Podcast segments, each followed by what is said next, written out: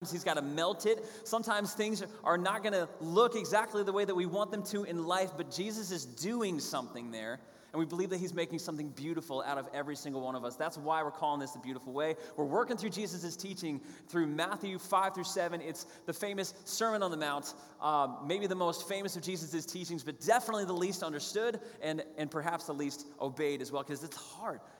This teaching in Matthew chapter 5, it's hard. Jesus teaches us this stuff partly because what he wanted to do is he wanted to change the world. And Jesus didn't want to just change the circumstances in the world, he wanted to change the people of the world. And so we've been looking at this for the past 13 weeks, uh, and it's been an amazing journey. I don't know if you guys have enjoyed it. I know it's been crazy challenging for me because it's really unearthed a lot of stuff in me that I know Jesus wants to change because he wasn't, again, just out to change circumstances. He, he was out to change the people in his movement. And so he has, he's, got, he's got some stuff that's not easy for us to digest, but stuff that we need to hear. So, uh, today we're going to begin a section where Jesus is going to start saying, You've heard it said at one point, but I'm going to tell you something different. Now, last week we learned that, uh, eh, you know, as people were listening to Jesus and they're getting the sense that he's speaking with a new level of authority. This is 2,000 years ago. This really happened. Uh, and there's crazy evidence for this uh, that what is written in here is actually what Jesus said. Uh, if you have questions about that, I'd love to explore that with you. But Jesus was not ever going against what God had already originally written prior to Jesus. In fact, what Jesus said, and you got to look it up, uh, and if you haven't listened to last week's message, maybe, maybe check that out. But what Jesus was, he, he came not to, to condemn the Old Testament, but he came to actually bring it to fruition. I heard one commentator say, man, if the Old Testament is like a, a seed or a bud on a flower, when Jesus came, Jesus made that whole thing come and bloom. So he didn't come to kind of say, that's, that's awful, let me contradict that. No, he's like, man, I'm coming to actually fulfill this thing and, and to help you understand what it originally meant and what it was originally intended for, what it, where it's going. So that's where we're going to go today. Jesus is going to contradict maybe some false interpretations of this. And if you have your Bibles, go ahead and open up to Matthew chapter 5. We're going to start in verse 21. Um, but this is what we're going to look at. I love this. From here on out, Jesus is not going to let any one of us off the hook in religious abstraction. Jesus is going to get personal, he's going to get concrete, and he's going to mess with you, okay? As he's been messing with me all week. He's not going to let any one of us kind of live this hypocritical religious Christian life, he's going to dig right into the middle of it. He's going to say, hey, I want to mess with something that maybe is cutting a little bit deeper than maybe you want to go. Um, so that's where we're going to go. And today, what he's going to do is he's going to talk about how to repair broken relationships. Anybody ever had brokenness in a relationship before?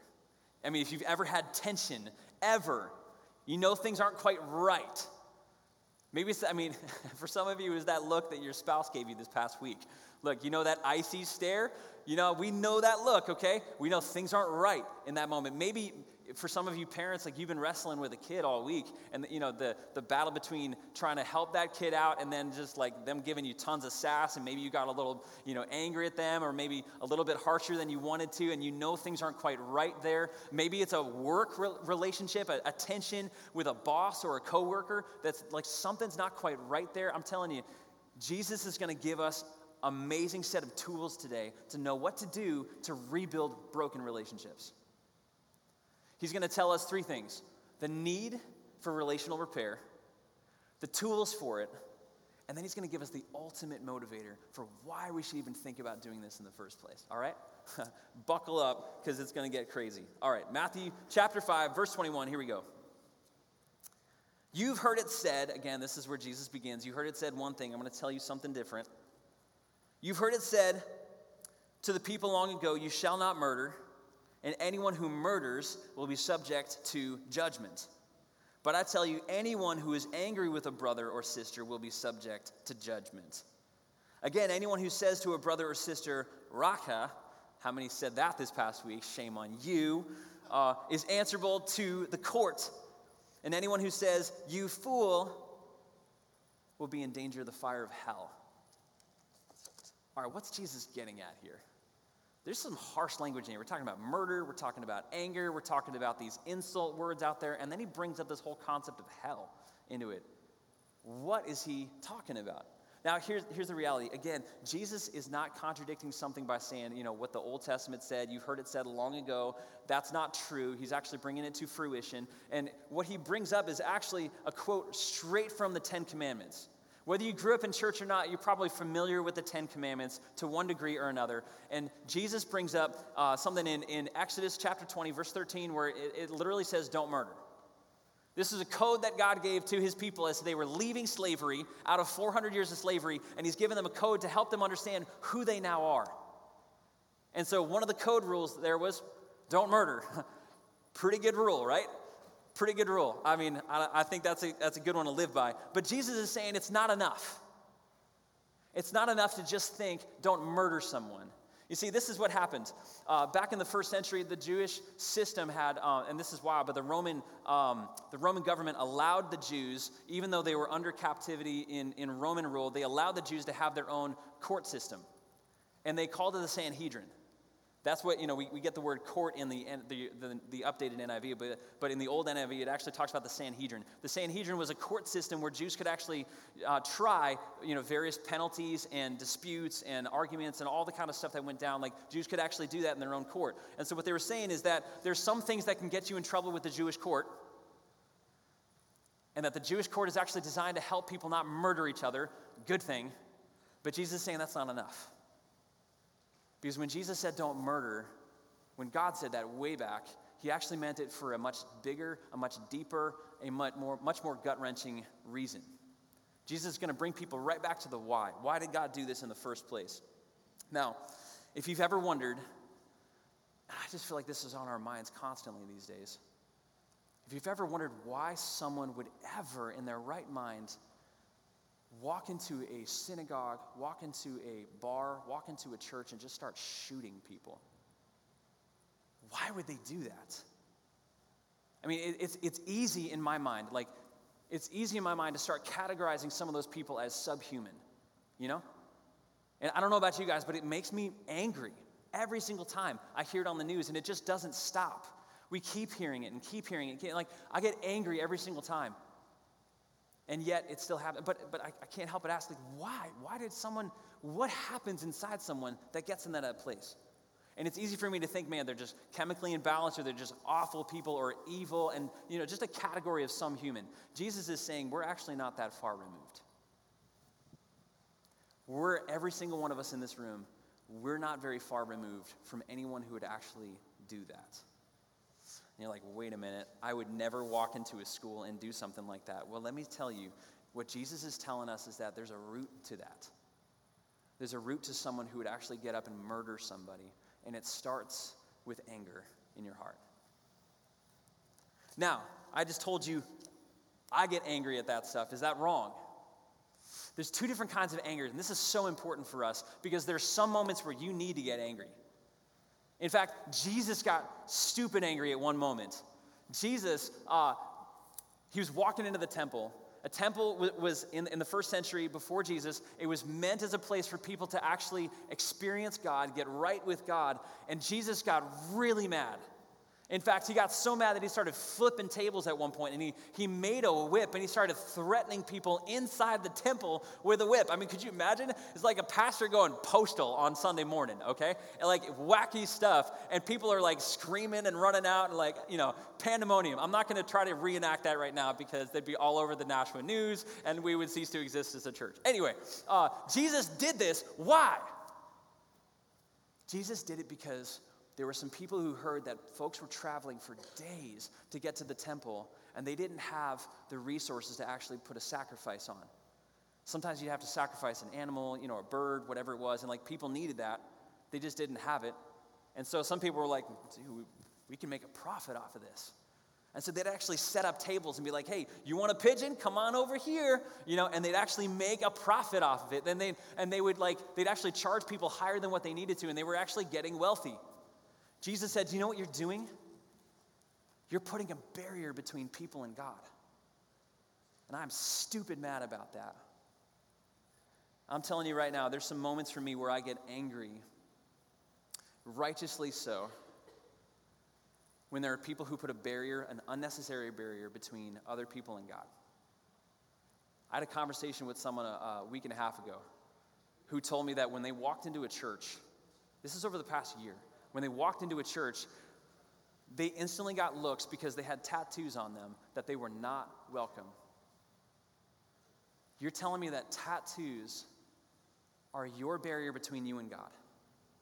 I had another conversation two years ago when we first got here to Nashua. Uh, a lady uh, who was married to this man, and after having a couple kids, the, the man was just like, I'm out. I don't want this anymore. Left.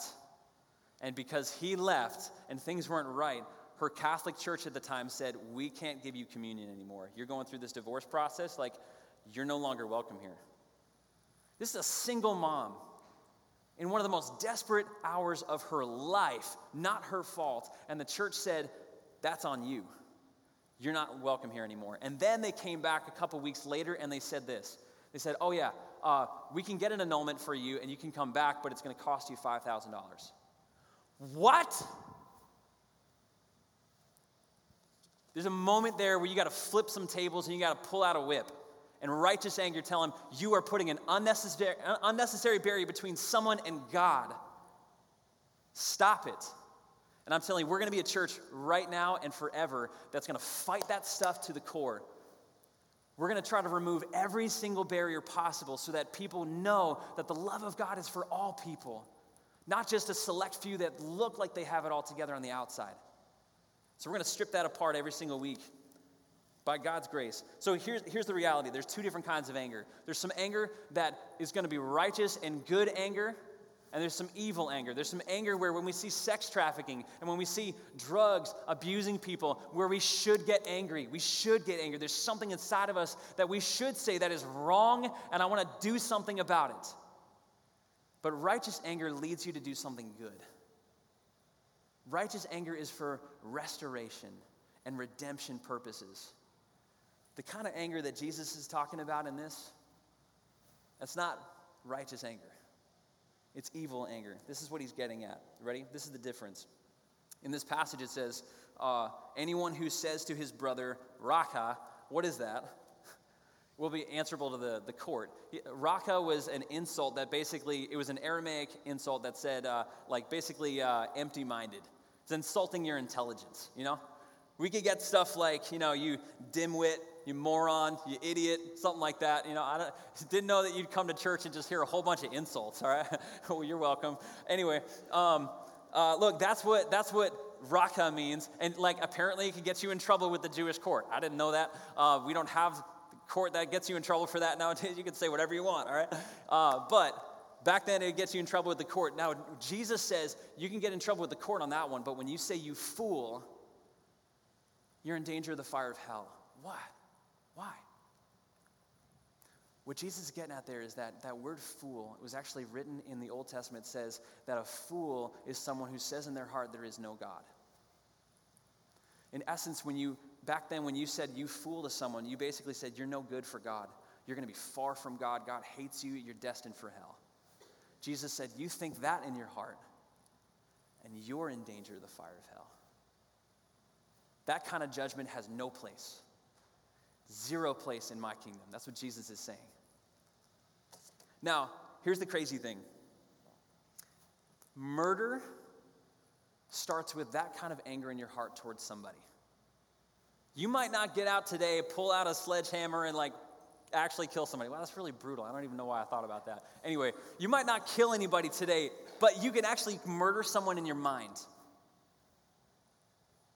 You can't tell me that sometimes when you're on Route 3 and you're backed up and the traffic is nuts and then someone cuts you off and, and like they had no reason to cut you off, inside your mind, you're not thinking, man, I hope you crash.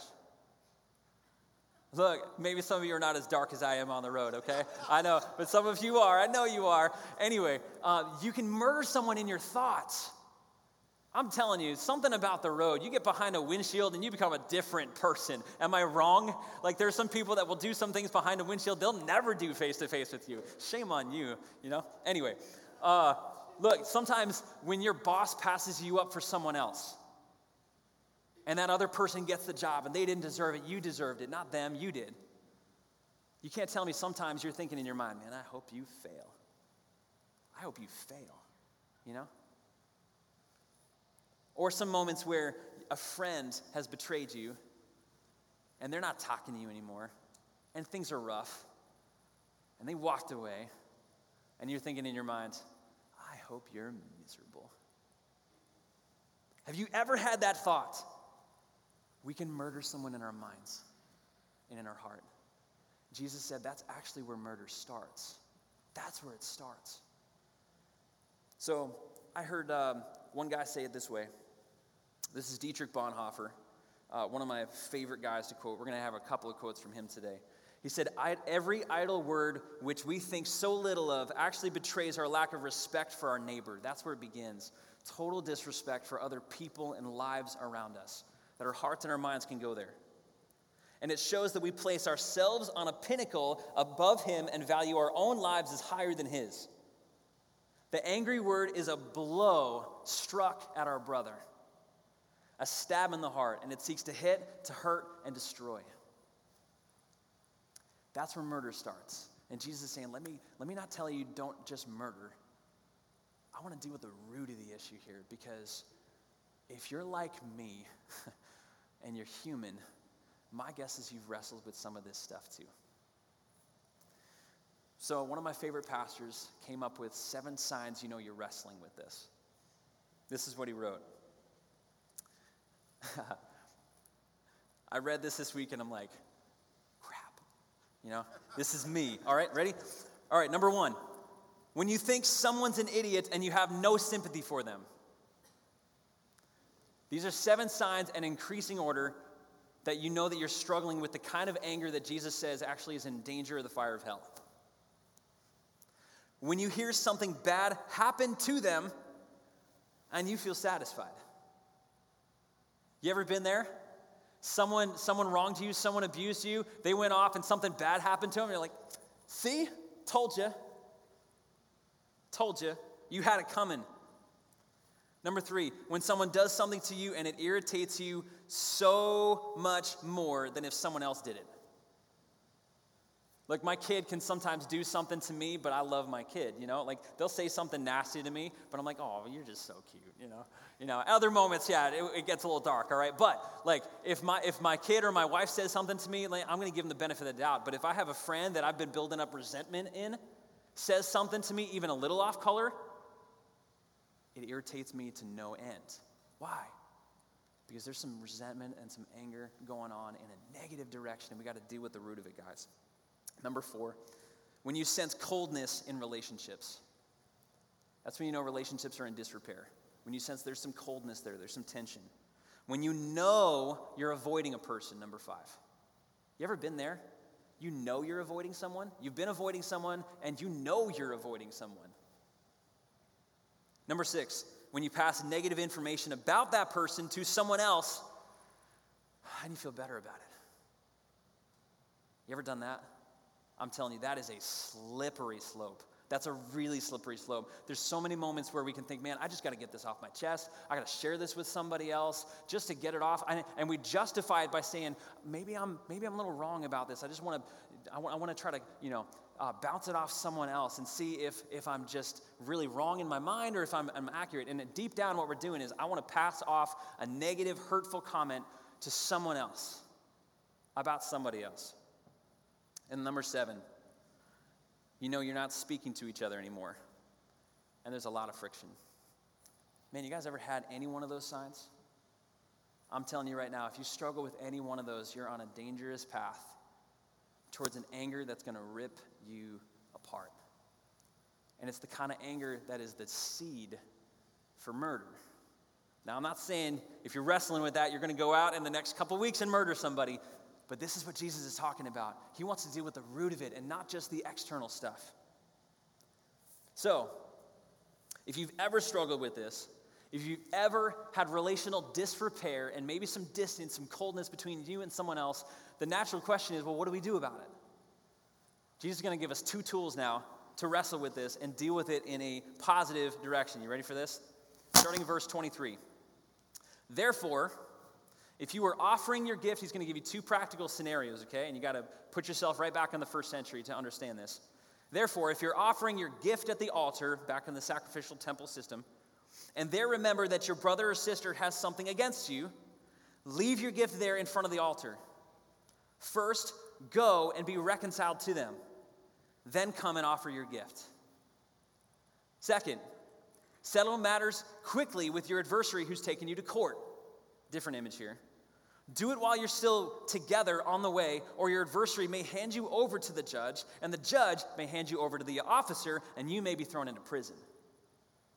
Truly, I tell you, you will not get out until you have paid the last penalty. Jesus is going to give us two tools here. But the first thing that he wants us to understand is that we need to fix it right away. If you're sensing coldness in any one of your relationships, whether it's your marriage, whether it's a friendship, whether it's a, uh, a mom, daughter, or a dad, son, whatever it is, kind of relationship, Jesus says it is so important that I want you to get at that and fix it right away. Don't let any time pass between when that coldness is sensed in your heart and your mind and when you're actually going to deal with it. Don't, don't let any time pass. Now, here's the crazy thing the first scenario here is actually picturing someone going to the temple to offer something to God. Now, we might think, you know, leave your gift at the altar, first go and be reconciled. Maybe that person just lived around the corner, you know, from the temple. It wouldn't be that hard of a deal. Put it down, or maybe someone was even in the temple and you can get it right right then and there. The reality is, most people traveled quite a distance to get to the temple when they offered sacrifices. Sometimes it would be a two or three day journey to get to the temple. And Jesus is saying, relational repair is more important to me than even that sacrifice that you journeyed three days for. Drop it now, go back, and fix it. Whatever the cost, you fix that relationship. Because relational repair trumps religious activity every time. Every time. In fact, uh, a prophet hundreds of years earlier, Micah in uh, chapter 6, said this about what God prioritizes. You got to hear this.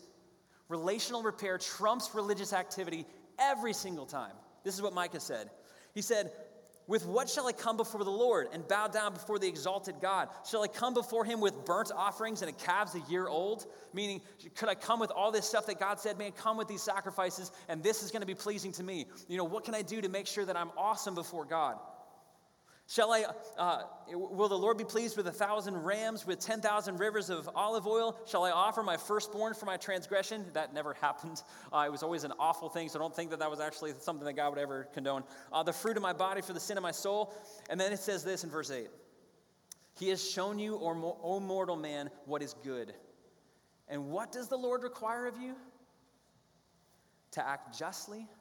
Think about this in the relational context Religious activity versus relational repair. Ready? To act justly, to love mercy, and to walk humbly with your God. God values relationships more than your attendance on a Sunday morning. If you were to come here, even this morning, and you think, man, maybe I'm going to get good with God if I just showed up here, and you've got relational mess hanging over your head, nothing of what you're doing right now matters to God. He would rather have you walk out right now and fix that than stay here. That's what Jesus is saying. Again, Dietrich Bonhoeffer puts it this way God will not be separated from our brother. He wants no honor for himself so long as our brother is dishonored. If we have dishonored someone in our hearts, God's saying, man, it doesn't matter how good you are, I don't want to accept it. We put a barrier between us and others, and not just us and others, but actually between us and God. When we start hating someone around us and we're in relational disrepair. Bonhoeffer said, We erect a barrier not only between uh, himself and his brother, but also between himself and God. He no longer has access to God. His sacrifice, his worship, and prayer are not acceptable in God's sight. So, what are the tools? There's two tools for relational repair in this. You ready? First one is repent. It's kind of a Bible word.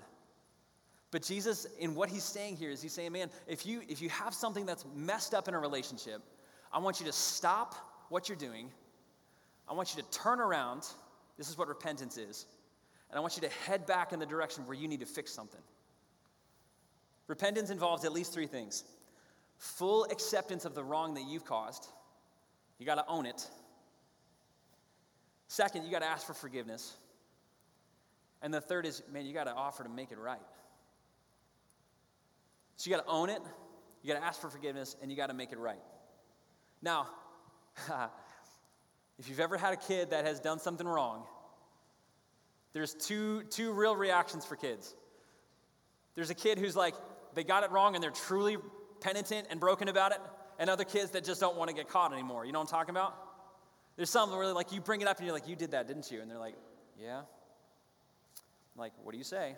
Sorry. You ever heard that? We do the same thing, don't we, as adults? Well, sorry if that offended you. I mean, really, like, sorry if that offended you. That offended you, you know?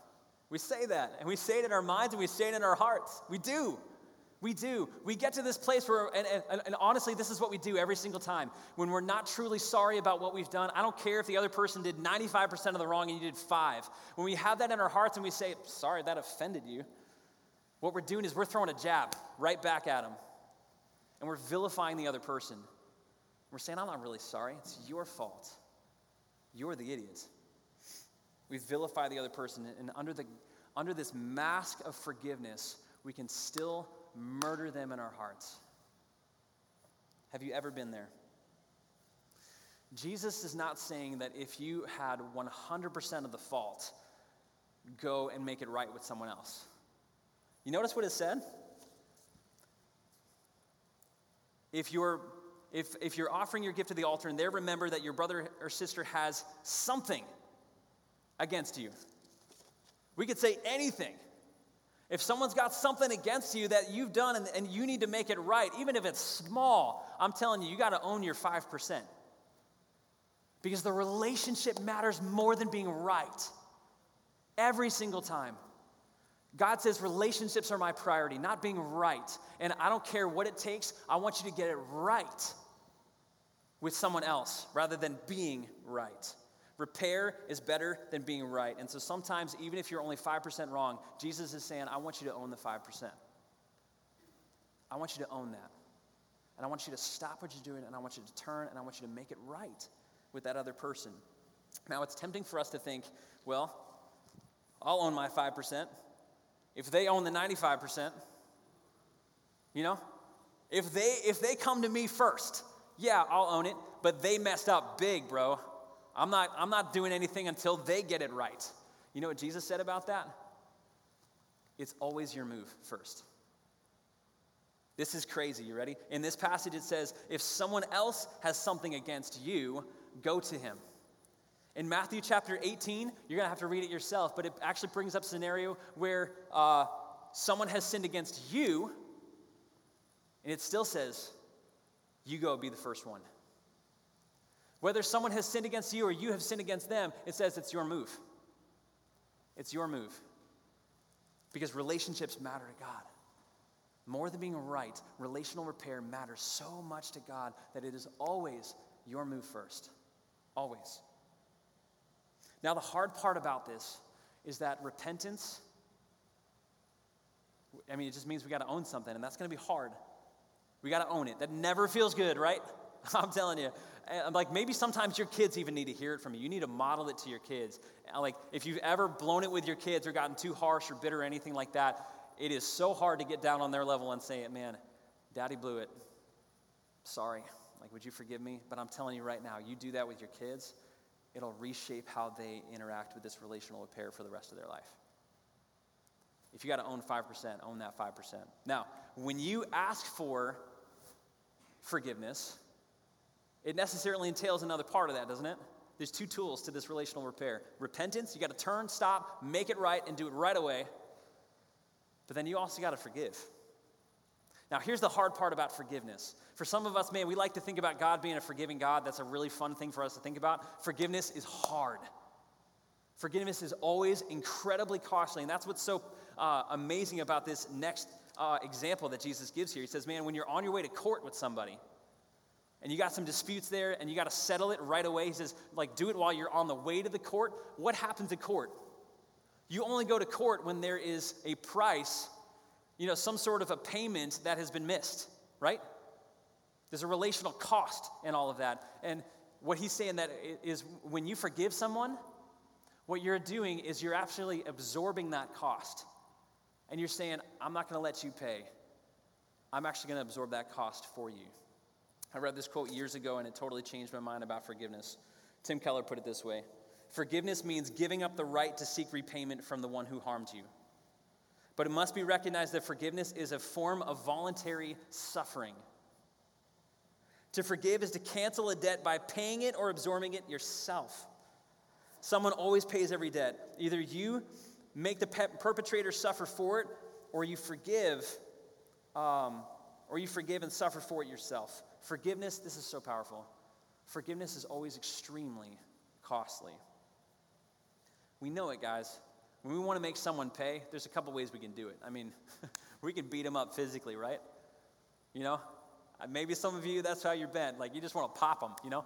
But for, for most of us in this room, we'd rather give them the cold shoulder.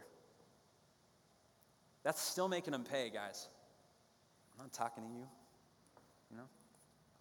Like, you don't even exist in this room, you know? That's making someone pay. It's not forgiveness. The crazy thing is that forgiveness is incredibly costly, but it prioritizes relationships over being right. Relationship repair is always, always more important than being right. Now, here's a couple of practical things about forgiveness. You ready? Forgiveness always moves before it feels. If you're going to wait until you feel forgiveness in your heart, you're never going to forgive somebody. Never. Forgiveness also promises not to beat them up before other people. You've got a covenant today. If you hear nothing from today, my hope is that you walk out today covenanting in your heart that you will no longer ever beat someone up that you have a relational brokenness with with somebody else. There's nothing more damaging than gossiping about somebody else to your own heart. Three, it promises not to beat them up in your own heart. Covenant with God about that too that you're not going to tear someone apart inside of your own heart. And then finally, it's a commitment to praying for that person. That's what forgiveness does. It always takes the first move, it absorbs that cost, and it's a commitment to pray for that person. Now, the big question for us in all of this is why would we ever do this? Why would we ever do that? Forgiveness is so costly, man. Like, do you know what they did to me? I'm not going to let them get away with that. Of course, I'm going to make them pay. Of course, I'm going to give them the, the cold shoulder. Like, you have no idea what I've been through with that person. I can't talk to them, I can't make that right. I'm telling you right now, this is amazing. Jesus says, get it right, or do it while you're still together on the way, or your adversary may hand you over to the judge. The judge may hand you over to the officer, and the officer may throw you into prison. He says, Truly, I tell you, you're not going to get out until you pay the last penny. Forgiveness is extremely costly, but unforgiveness is even costlier. Because unforgiveness builds up resentment and bitterness and anger inside of our hearts that literally imprisons our soul. Literally imprisons our soul. If you've ever been in prison before, spent time in the slammer, uh, you know that it's not a fun place, okay? The food rations are subpar, the clothing you get is not super stylish, and the company is not exactly awesome. That's exactly what goes on inside of our heart when we choose not to forgive. It's an ugly place. Nelson Mandela, who knew apartheid in South Africa and the, the bitterness and the resentment and the anger that tore apart his country for years and years and years, as he's reflecting on what resentment does to the human heart, this is what he said Resentment is like drinking poison and waiting for your enemy to die. It eats you from the inside out. And Jesus is saying, Man, I want to dig at that and root it out. I watched this, um, this video, we're going to play it in just a second here, of a, a woman who lost her son uh, to a gang shooting. She lost her son. She knew the killer, and the killer actually spent a number of years in prison. And her journey through this is absolutely transformative. But she had a crossroads at one point. Am I going to choose to forgive this person? Or I going to choose to live with the kind of anger that wants to tear them apart? So, you guys throw that video up there.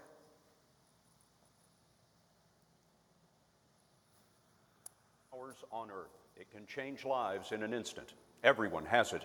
It's the power to forgive. Watch it now in action in Steve Hartman's Assignment America. Mm-hmm. Thank you, Lord. In a small apartment building in North Minneapolis, a 59 year old teacher's aide sings praise to God for no seemingly apparent reason. Indeed, if anyone was to have issues with the Lord, it would be Mary Johnson. For all you've done for me. He never had a chance. In February 1993, Mary's son, Laramiun Byrd, was shot to death during an argument at a party. He was 20 and Mary's only child. My son was gone. The killer was a 16 year old kid named O'Shea Israel. I wanted justice. He was an animal. He deserved to be caged. And he was. Tried as an adult and sentenced to 25 and a half years. O'Shea served 17 before being recently released. He now lives back in the old neighborhood, close to Mary. This close. He lives next door. Next door.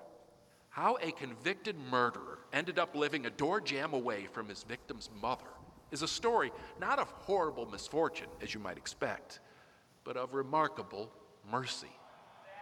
A few years ago, Mary asked if she could meet O'Shea here at Minnesota's Stillwater State Prison.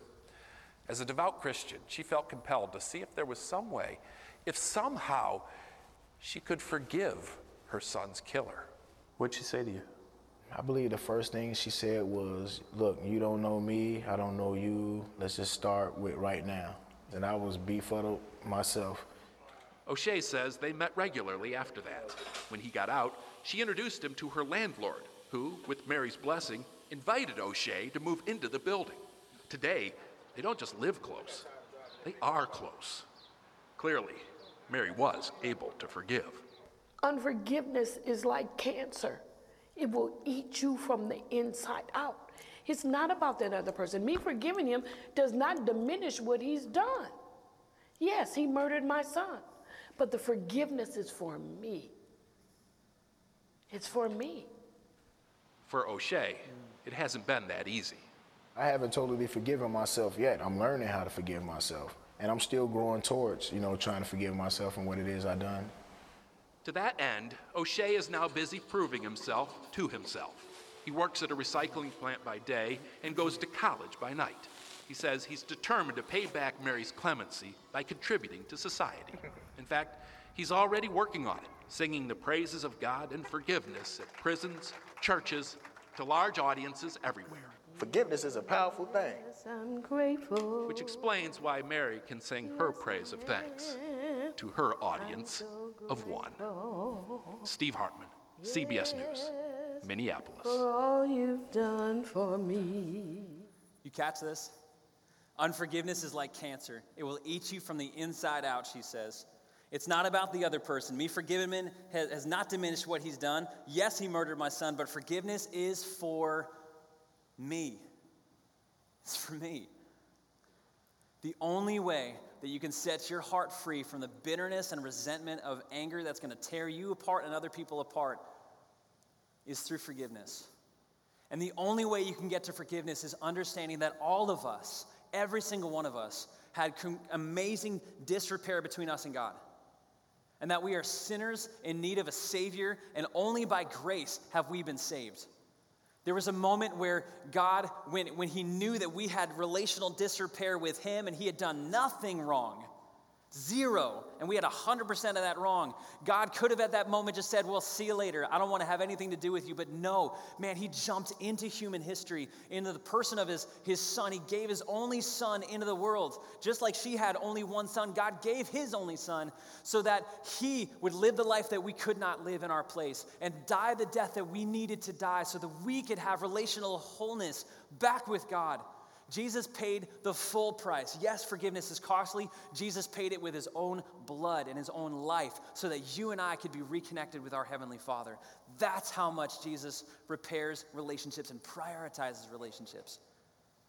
And only when we realize that we had that kind of debt with God, and only through his forgiveness, through the shed blood of Jesus Christ on the cross, only in that do we have the proper motivation to make it right with people around us.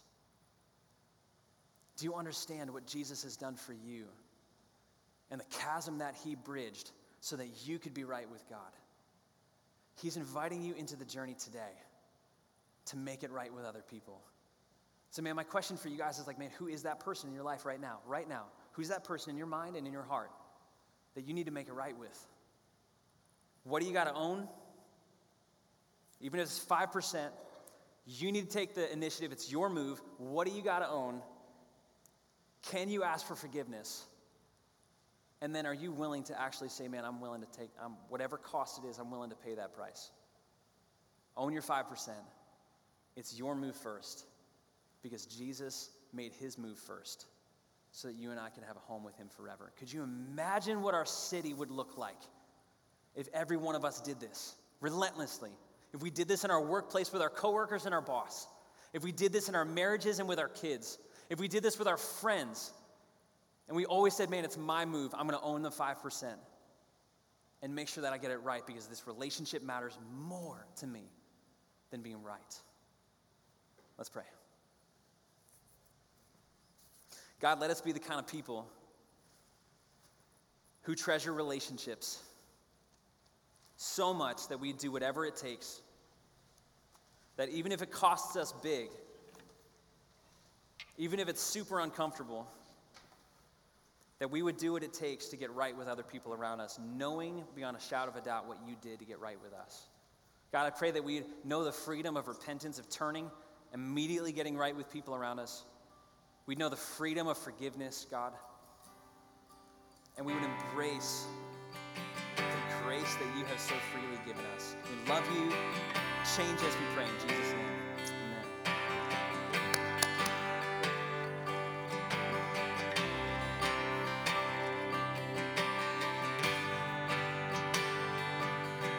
Stand and sing with us.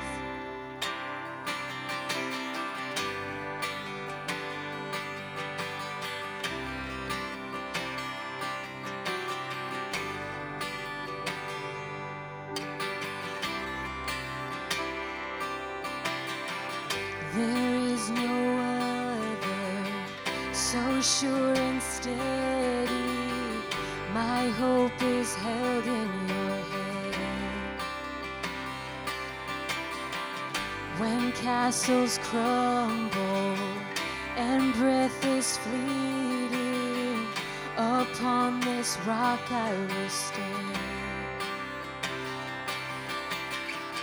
Upon this rock I will stand. Glory, glory, we have no other king but Jesus, Lord